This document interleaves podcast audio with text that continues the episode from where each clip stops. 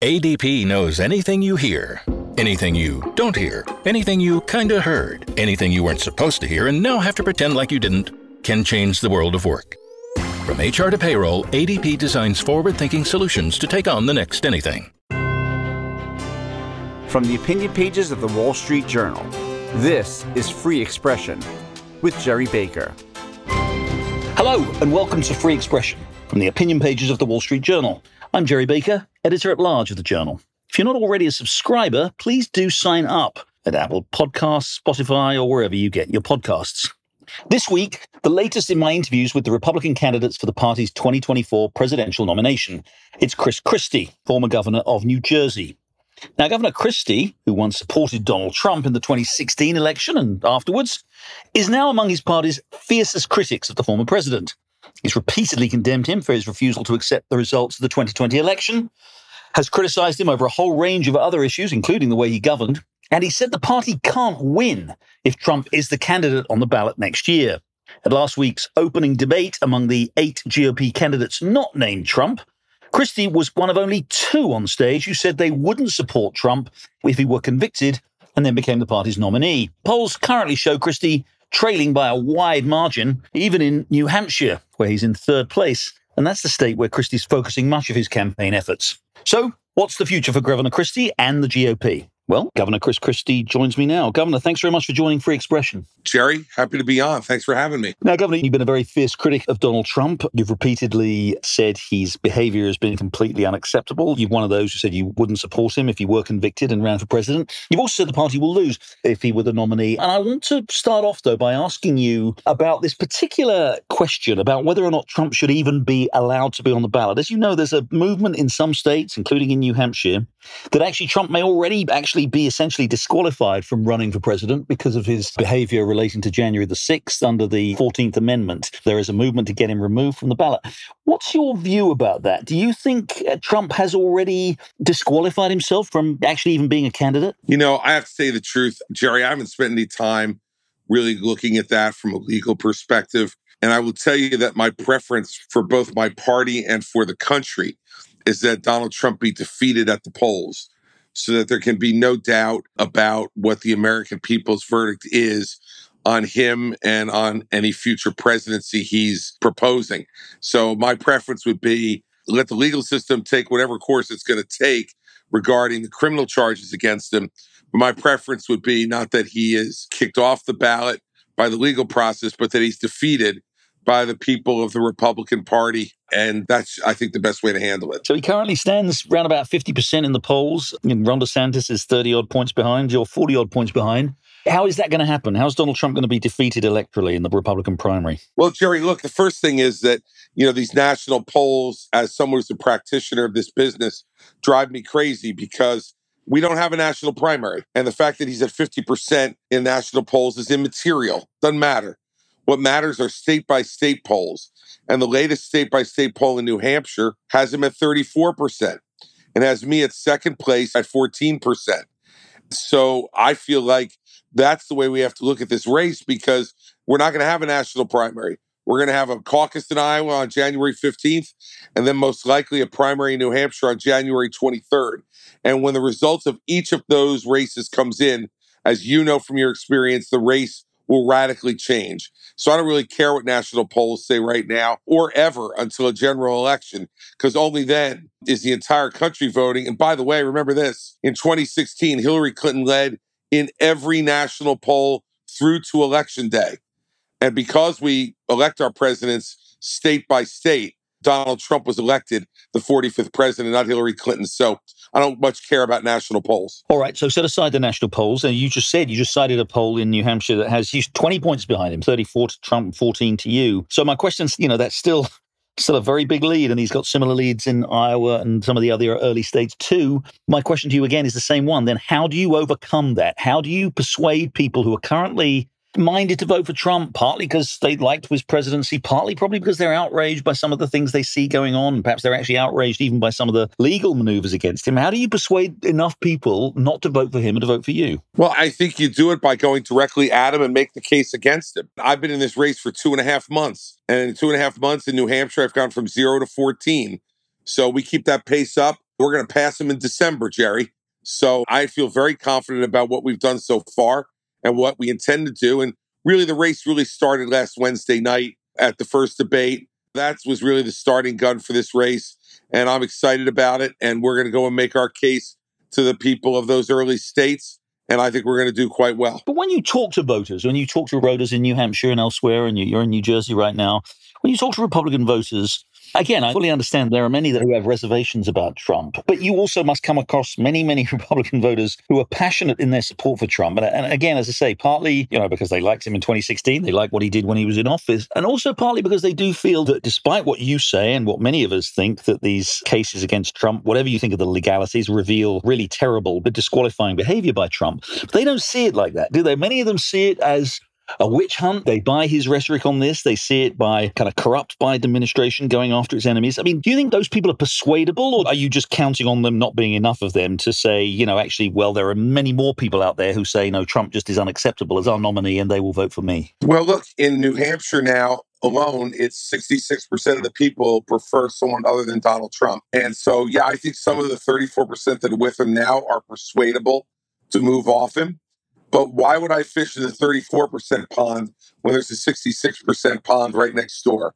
And if we persuade a little more than half of those people to come to our camp, and we've already persuaded about a fourth of them, we'll have enough to beat Donald Trump in New Hampshire, and that will change the entire race. Okay, so let's turn to the issues, Governor, aside from the polls. And again, one of the things I think, one of the reasons many people support Donald Trump and are not supporting you or some of the other candidates in the field is because you know, they think the Republican Party has kind of got out of touch with voters over the last 10 or 15 years or so. And there's this new populist strain in the party. Trump represents it. Your new best friend, Vivek Ramaswamy, who we saw on stage last week with you last week, also seems to represent that. A view that's very critical of some of the things that Republicans have traditionally stood for over the last 20 years. And let's take, for example, most obvious case, which is foreign policy, in the particular instance, Ukraine.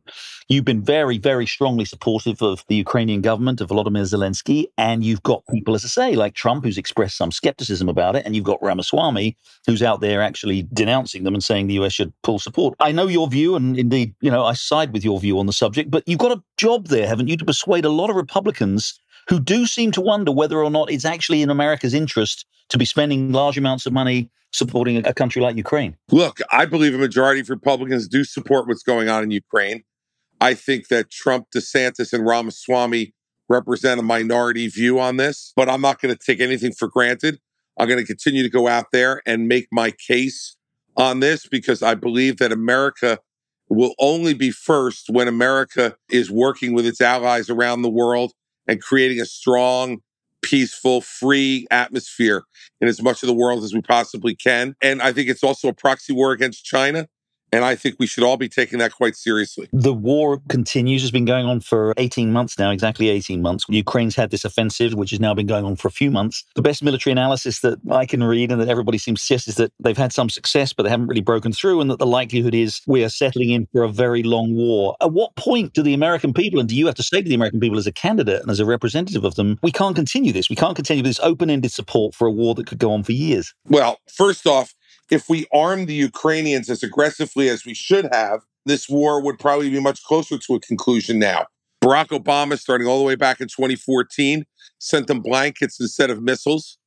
Donald Trump blackmailed them over their military aid in an attempt to get dirt on Joe Biden. And Joe Biden has given them just enough not to lose. If I had been president in 2021, I would have given them the F 16s immediately.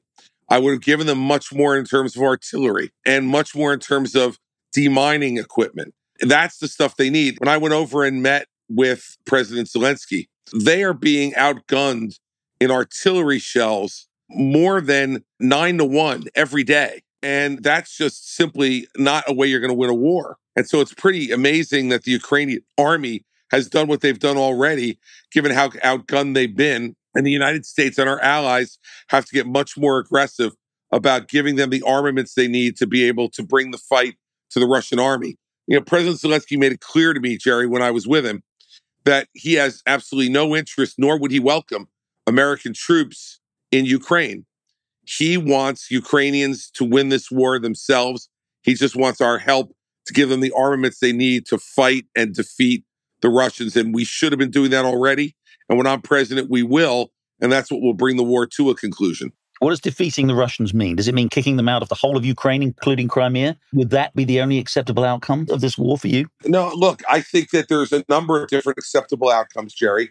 And that's something that once we get the Ukrainians pushing back on the land that was taken in this latest offensive by Russia that started 18 months ago, we'll then be in a position to help them negotiate the very best deal they could get to bring this to a conclusion. So I'm not going to negotiate it on Gerry Baker's podcast.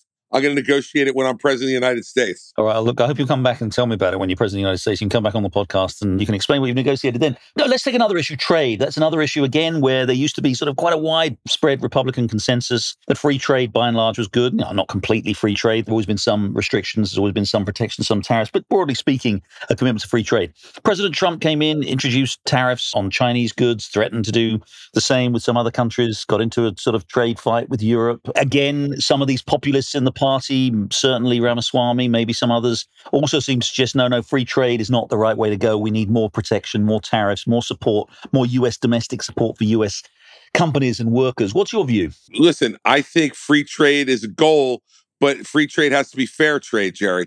We can't be allowing the Chinese to steal our intellectual property and helping them and giving them breaks on trade as well. The United States has to be treated fairly in these relationships regarding trade. And I think that's what people are frustrated by. And I think if we can make sure that we, through our agreements, level the playing field, the American people are supportive of trade around the world because they know that grows our economy and makes us stronger and freer. Entitlements and entitlement reform. We all see the scale of the federal deficit right now and looking into the future, how serious it gets and how much of the federal government spending is increasingly eaten up by Social Security, but particularly Medicare spending.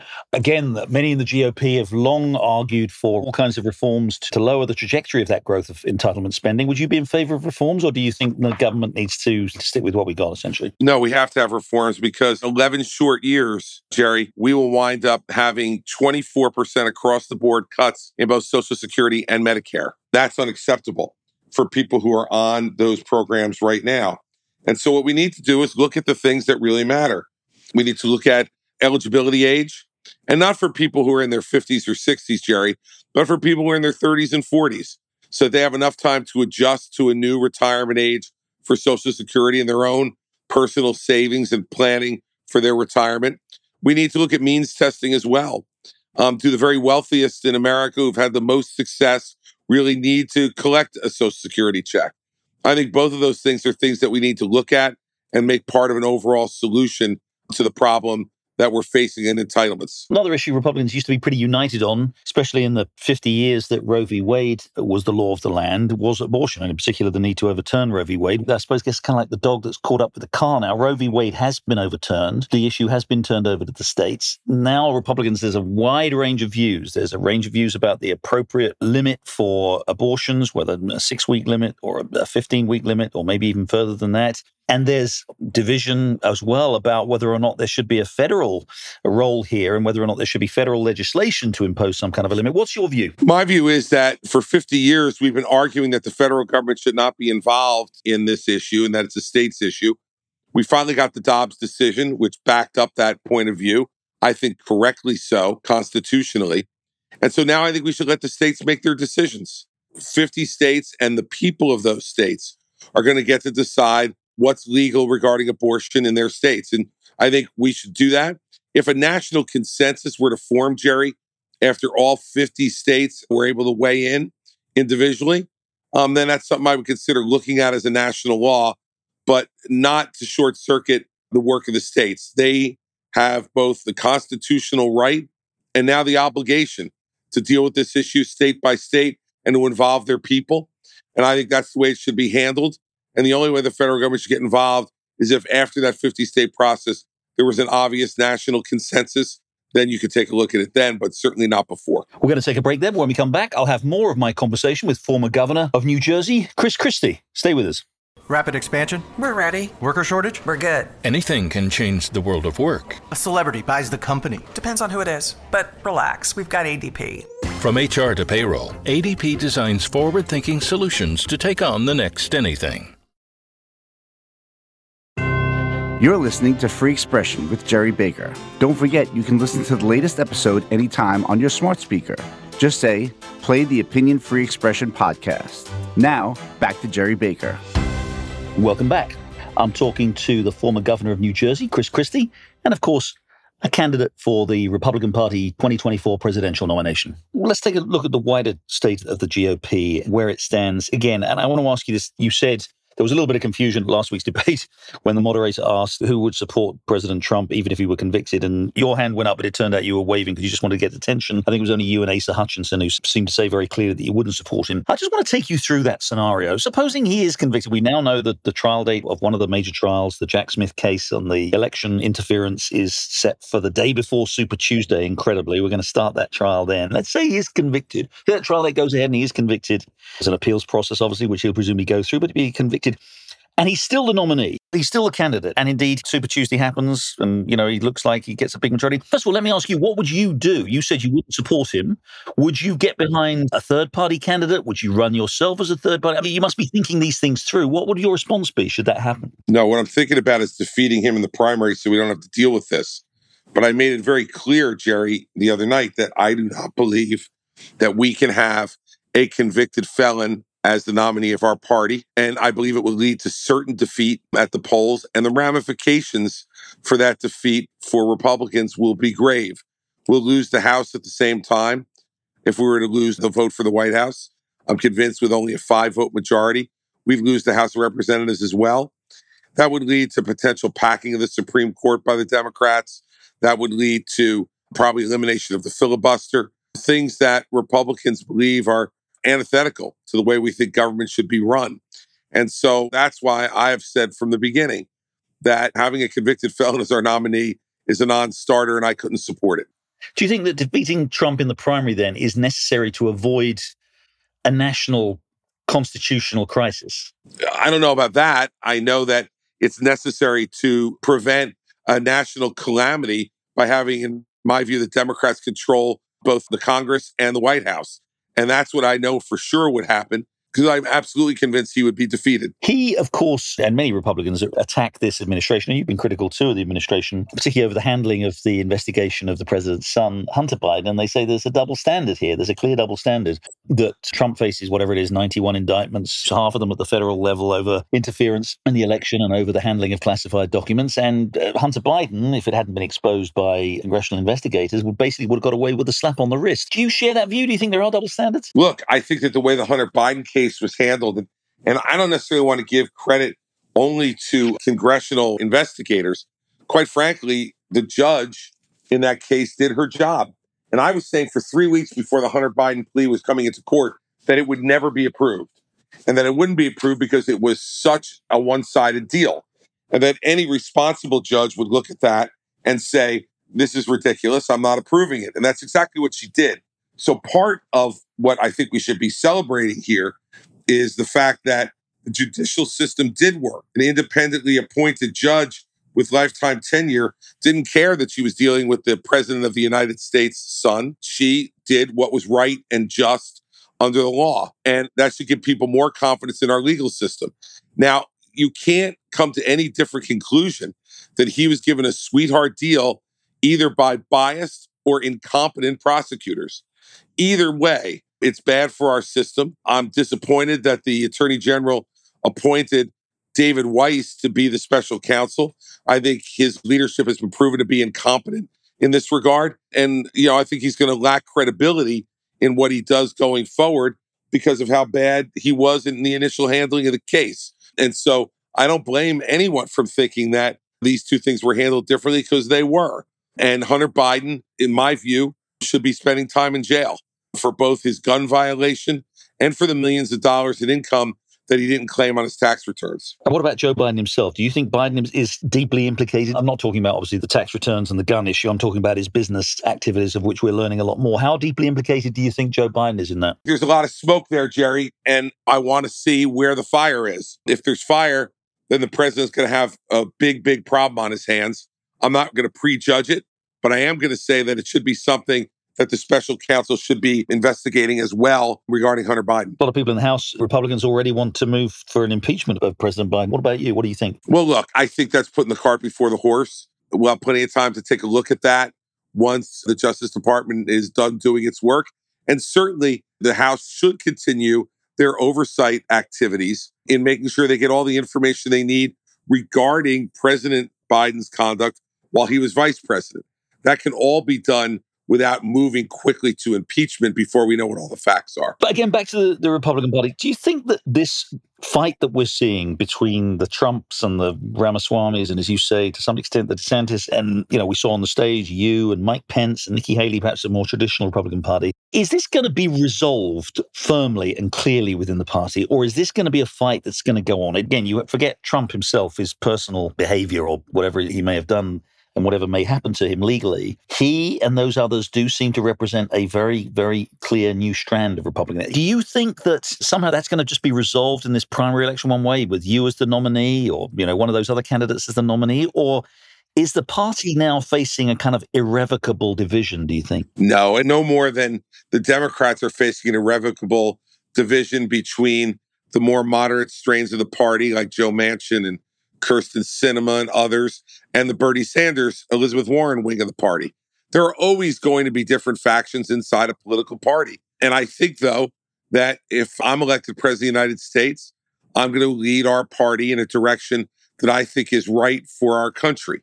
Now, if Donald Trump were to become the nominee, he'll lead the party in the way he thinks is uh, in his own personal interests. You know, whether any of these things are ultimately and finally resolved. I don't think that's the case. If you got a party that is vital and strong, which our party is, and full of ideas, which our party is, there's always going to be conflict. I mean, you personally, as you know, you have quite negative ratings among a lot of Republicans, rightly or wrongly. A lot of Republicans don't approve of you. How would you be able to bring the party together, given you have been the most outspoken critic of Donald Trump, who does enjoy huge support within the party, whatever that level may be? You've been a very outspoken critic of him. You got into a fabulous tangle the other night with Vivek Ramaswamy. Again, as I say, you're held in low esteem by a certain number of Republicans, partly because of your relationship with Barack Obama, as they see it, or whatever. How do you, you personally, personally bring a party that does seem so divided and certainly so hostile to people like you of a particular philosophy and particular background. How do you bring that party together? I don't accept the premise of your question, Gerry, that there's portions of the party who are so hostile. Look, we have disagreements. And the way you resolve those are to deliver results for the American people. And my obligation is not just to lead my party, but if I'm president, it's to lead the whole country. And that's exactly what I'll do and I'll provide conservative, smart results for the problems that we have. And when I start to do that, more and more people will support us. And that's the way it was in New Jersey. And it's the same way it'll be here in New Jersey. Let me say, was a significantly greater political challenge than our country in the respect that New Jersey is a deep blue state. And I was not only elected here against a Democratic incumbent governor, one of only three Democratic incumbent governors to lose in the last 30 years when I was being outspent three to one. But I was also reelected four years later with 61% of the vote in a deeply blue state. So I just don't share your pessimism. All right. Well, let me ask you this. I think you're generally seen, as, as I've said repeatedly, and as you've said it, as the principal anti-Trump candidate in this. And that um, some people think that you're mission here is kind of a, dare I put it this way, if you don't mind me saying so, Governor, kind of a kamikaze mission, right? Your, your main aim, you'd, of course, you want to be president. Of course, you're running for president, but you would be absolutely quite content if you can bring Trump down, if you can blow up his campaign.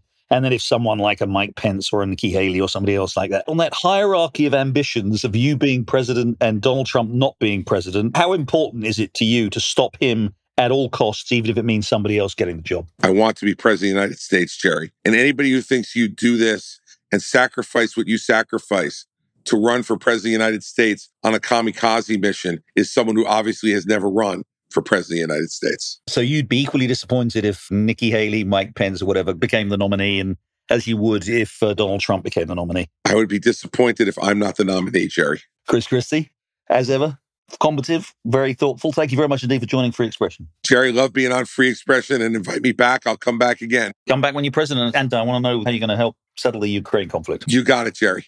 Well, that's it for Free Expression this week. I'm Gerry Baker. Thank you very much indeed for joining me. Please join us again next week when we'll have another look at one of the big topics in the news. It's one of the leading figures in the news. Thanks again, and goodbye. This episode is brought to you by Charles Schwab. Decisions made in Washington can affect your portfolio every day. But what policy changes should investors be watching? Washington Wise is an original podcast for investors from Charles Schwab that unpacks the stories making news in Washington and how they may affect your finances and portfolio. Listen at schwab.com slash washingtonwise.